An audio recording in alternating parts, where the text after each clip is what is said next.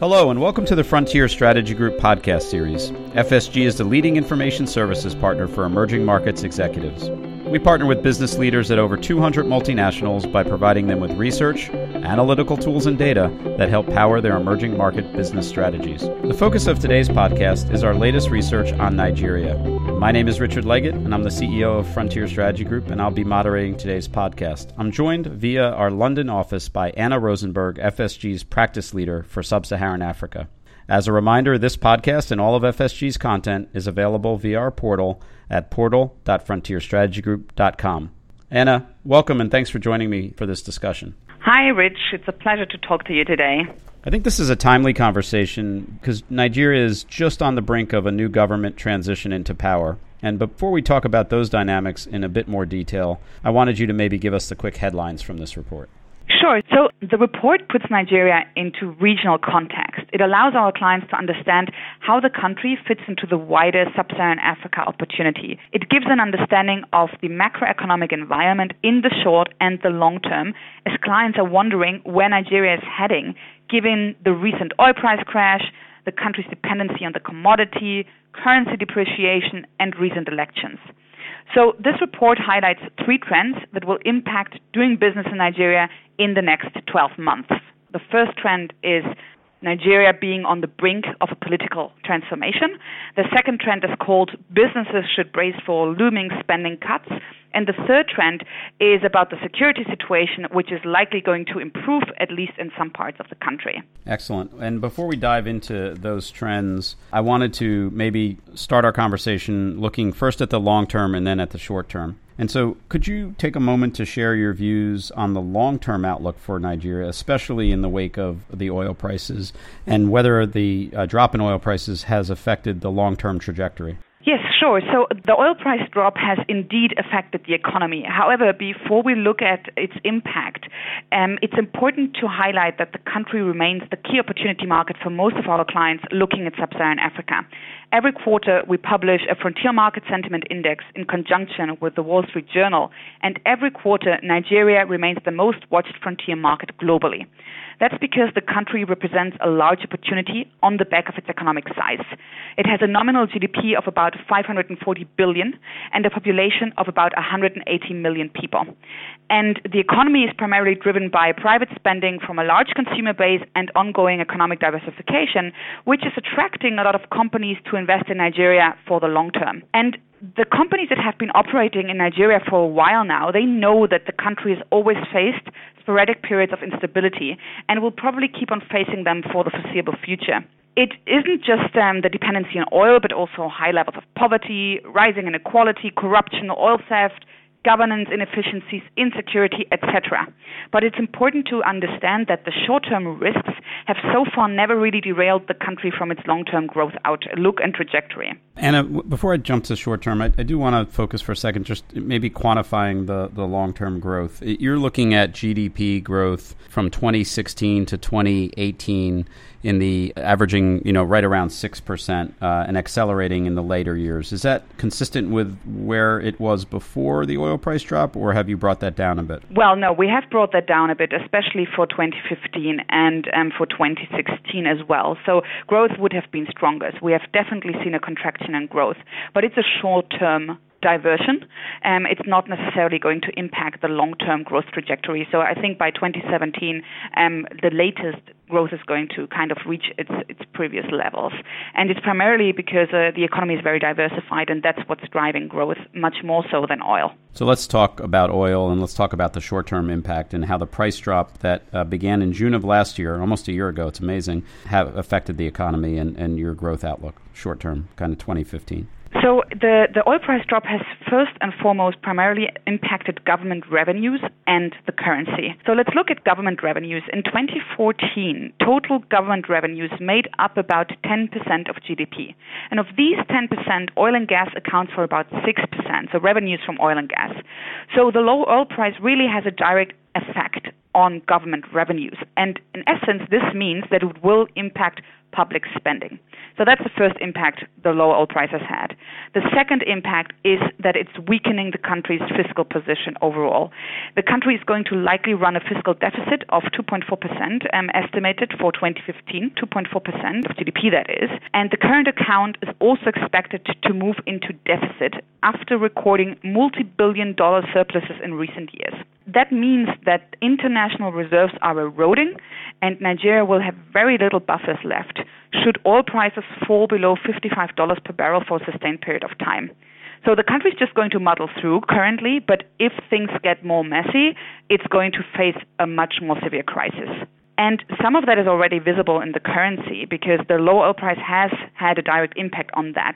It has slumped by 18% since mid June 2014, and it now stands about 198 naira to the US dollar in February, and it still currently stands at the same level because the government is still controlling that. And even though investor sentiment has strengthened recently because of the elections that were really peaceful so far, the currency is widely believed to be overvalued. And for variety of reasons. But what's probably going to happen is that the currency is going to depreciate another 10 to 15 percent this year. So it has affected government revenues, it has affected the fiscal position and the currency. However, all of them in combination have led to a, a, downward revision of, of GDP growth, as you just asked me about, right? So we've revised it down from 6.1%, where it stood at in, in 2014, to about an expected 4.1% in 2015. But the thing is, um, and that many people don't know, is that Nigeria's economy is in fact much more diversified than commonly perceived. And that's because the diversification only really came out last year after the country recalculated its GDP. So just to give you an illustration here, oil and gas in 2010 accounted for 40% of GDP. In 2014, that's 11%. And apart from only accounting for a relatively um, small percentage of overall GDP, we also have seen some really well strong actions coming from the outgoing government and that are going to be continued likely by the new government in response to the falling oil price. So we had tightened monetary policy, we had dramatic spending cuts and tax increases. So when I when I think about all of this, you you've reduced the short term GDP forecast. Is your bias to the downside, or do you feel pretty firm in your 4.1 for 2015? We feel pretty strongly about this 4.1. I think it is already a conservative estimate. If you look at the other estimates out there from the World Bank and the IMF, they tend to be a little bit more in the upside. So I think 4.1 is realistic. However, at this crucial point in time, given that the new government is just going to come in, everything can still happen. So I don't want to take a bet at this point. Okay, fair enough. As we speak, also Nigeria is suffering from a severe fuel crisis. Can you talk a little bit about what's going on there? Yes, well, fuel traders have basically stopped supplying fuel over payment disputes with the outgoing government. And on top of that, there are some traders who are taking advantage of the fact that the new president is likely going to remove fuel subsidies in the next few weeks. And all of that is driving up prices and demand and has seen banks close as well as telecommunication operators and airlines struggle to keep on operating. So we had a lot of flight cancellations going on right now. And that's primarily because they can't get access to fuel. And Nigeria is highly dependent on fuel because the country has so little access to power, and all economic sectors depend on it constantly to operate. They all run on generators, really. So, so it is quite a crisis at the moment. There are huge lines on, on gas stations, and drivers desperate to, to kind of um, fuel up their cars. But this disruption is going to be a short term disruption, and um, a deal has already been reached, and it, we expect the situation to calm down a little bit once the new government takes over and transitions into power and it kind of brings along a little bit more confidence in the market by Nigerians and by investors overall. That's a good segue to talk a little bit about the political environment. Uh, the recent elections were truly groundbreaking in Nigeria's history. Could you talk a little bit about these historic elections? Yes, indeed. The election win of the opposition party APC and, and its leader Muhammadu Buhari is a milestone in the country's history. And for one, that's because this is the first time that an opposition party won over a ruling party in the democratic history of the country. And uh, secondly, we also saw a very active participation by civil society in the election. So we had a lot of Nigerians monitoring what was going on on social media and also monitoring misbehavior. And now Nigerians have realized that their votes actually do count. And we have already seen a strengthening civil society, but we're going to see much more of that in the next coming of months and years.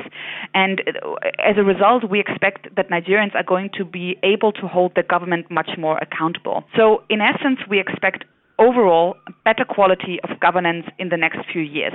Thirdly, the elections are likely going to lead to the birth of multi party democracy. The APC won because it opposed the ruling party primarily, not necessarily because it had a differentiated political agenda. So the thing is that Buhari has a lot of very strong individuals and egos in his party right now. And I seriously doubt that they're going to be happy under his rule and within the APC for a sustained period of time. So what we're going to likely see is that in the next few years, certainly ahead of the 2019 elections, there will be more political parties coming up. So it's going to, in essence, contribute to a strengthening multi-party democracy. And finally, and probably most importantly, we're going to see the beginning of a major economic and political reform process because Buhari won this election because he has a very strong track record of tackling corruption and also because he basically promised to improve public services. Of course, it's not going to be easy, and the expectations are extraordinarily high and too high, and probably he is going to fail on, on quite a lot of things. But overall, coming back to the elections, they were historic for these reasons that they're going to contribute to a stronger democracy and they're going to kickstart crucial reforms. What does all of this mean for our clients, and specifically, if you could think about it across sectors? Yes, so for one, I think companies that, that sell to consumers are going to see strengthening consumer demand because despite uh, the, the, challenges that we are still seeing with the fuel situation, consumer confidence is strengthened. There's, a, there's like a feeling of optimism in the air that now things are going to improve because now there is a, a ruler in place who can actually sort things out. So it's probably going to, to strengthen consumer confidence, probably also business and investor confidence overall. And secondly, I think uh, another another area which is going to impact companies across sectors, particularly those selling to the government, is the focus of of the new government because um, the new government is really intent on delivering social services and reducing unemployment, and it will encourage investment from companies that support this goal. So any healthcare company that is going to come to the new government and say, okay, we're going to invest in this and this um, area and going to help you provide healthcare to people uh, in the northern parts, for example, for Nigeria, are going to be supported. So there are really opportunities across sectors and, and still in public spending despite uh, lower government revenues as well. So I'm trying to understand that comment when one of the key trends in the report is called brace for looming spending cuts. And so let's talk about kind of what that headline means and how companies are likely to be impacted on the ground from these cuts. Of course. So, as I mentioned before, the low oil price primarily affects government revenue and, and public spending will be constrained. So, the new government will have to implement thoughtful cuts, it will have to reduce inefficiencies and reprioritize projects, not just on the federal level, but also on the state level. It has to do that to survive. And so, if we look at that, um, the previous government already revised its 2015 oil price assumption uh, per barrel downwards three times since the oil price began to tumble. So, the new budget has just been released and it assumes an oil price of $53 per barrel. So that's down from 78 in October. The new government will have to be very selective about which projects it's going to actually implement. We don't know yet which sectors could be affected from cuts. However, what we don't think is that critical infrastructure projects are going to be affected because the government is likely to increase borrowing to fund these because they just need roads, they need power to function. It's the most basic of, of development needs. But what we're likely going to see is a big focus on reforming the public sector because currently, basically, the public sector um, uh, eats up the majority of, of recurrent spending from the government. And so we're going to see a, a focus on reducing inefficiencies and tackling corruption.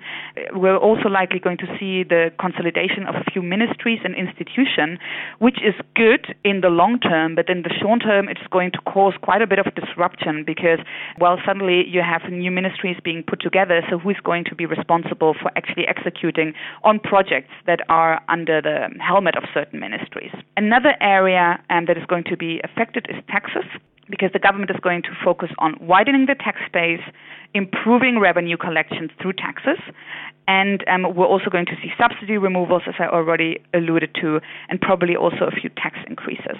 So let me just summarize. I know that was a lot. We're going to see public spending cuts, reforms, and tax increases, and all of them are going to affect companies doing business in Nigeria. But your your firm belief is that consumer goods, infrastructure, healthcare should be well positioned. Well, I think there's going to be a, a, shift in, in some healthcare projects. I think we're going to probably see um, a focus on the real important projects, not necessarily uh, the whole wish list. I think infrastructure, the big flagship projects are going to be implemented. Other smaller ones are maybe going to be on hold. A big focus will be on, on the power sector. Consumers, they are still spending. I think what we're going to see is that consumers are going to probably, whenever possible, shift to consume products that are produced locally to avoid the effect of the sharp currency depreciation. And um, but but they're still going to be there. The informal economy is pretty strong, and that is driving consumer spending as well throughout the country. So yes and no to answer your question. Okay, fair enough. Quite a lot of changes from the new government. I, I want to talk about the last trend in our remaining time, which we talk about in our research, and it focuses specifically on security security and the security situation. You seem to suggest that we'll see some improvements in the security situation in Nigeria, and I guess what's behind that thesis? Well, as you know, Nigeria has now for various years suffered from a worsening security situation in the north under radical Islamist group Boko Haram. However, in recent months, we have seen the Nigerian military, in conjunction with other militaries in the region, weakened the group substantially, so they have had some successes there. On top of that, Nigeria's new ruler, Buhari, is actually a military man. He used to be an army general, and he's widely believed to be able to lead the army. The army is very disorganized. Buhari is also a Muslim from the north, and he has quite a strong support base in the Christian south. And, and you know, the country is quite divided between the north and the south for religious, but especially for economic reasons. The south has benefited quite a lot from the economic boom, whereas in the north you have quite high levels of poverty, which have largely led to the expansion of Boko Haram because a lot of disgruntled youth have nothing to do all day long and, and they just see their peers in, in the south getting wealthier. So they've joined um, the, the terrorist causes really for that reason. So what we're going to see is that Buhari is going to try and create more employment in that area to kind of even out a little bit that huge wealth gap. However, what we're going to see is probably Boko Haram being weakened but not completely removed. And the group is probably going to turn much more into a guerrilla organization that will continue to carry out sporadic attacks. In recent months, it had become much more military in the way it was operating in terms of it was taking territory. So that's going to subside. And, and it, it will still be there, but not such an important force. However, while the situation in the north may improve, other hotbeds in the south may flare up again. Unrest could occur among, um, well, disgruntled Jonathan supporters of the previous government in the river delta, which is actually the region where the majority of oil is coming from, because they are fearing out on losing advantages that they enjoyed under the previous government. The region is home to Nigeria's former MEND rebels, and it is already quite tense there because of the economic effects of the low oil price. So, so that's something we're going to have to watch closely. Okay, I'm afraid we're up, up against time. Uh, Anna, I want to thank you so much for sharing these insights and also to remind our clients that we have quite a lot of resources uh, for succeeding in Nigeria and uh, more broadly across West Africa. As a reminder, you can speak with Anna or any member of the research team at any time by scheduling via your FSG client relationship director. You can also access all of our sub Saharan Africa research and ever expanding leading indicator data on our portal at portal.frontierstrategygroup.com. While you're there, please take a moment to check out our newly released Frontier View dashboards. These are our fully customizable online management tool. This concludes our podcast. Until next time, we wish you great outperformance across your emerging markets portfolio.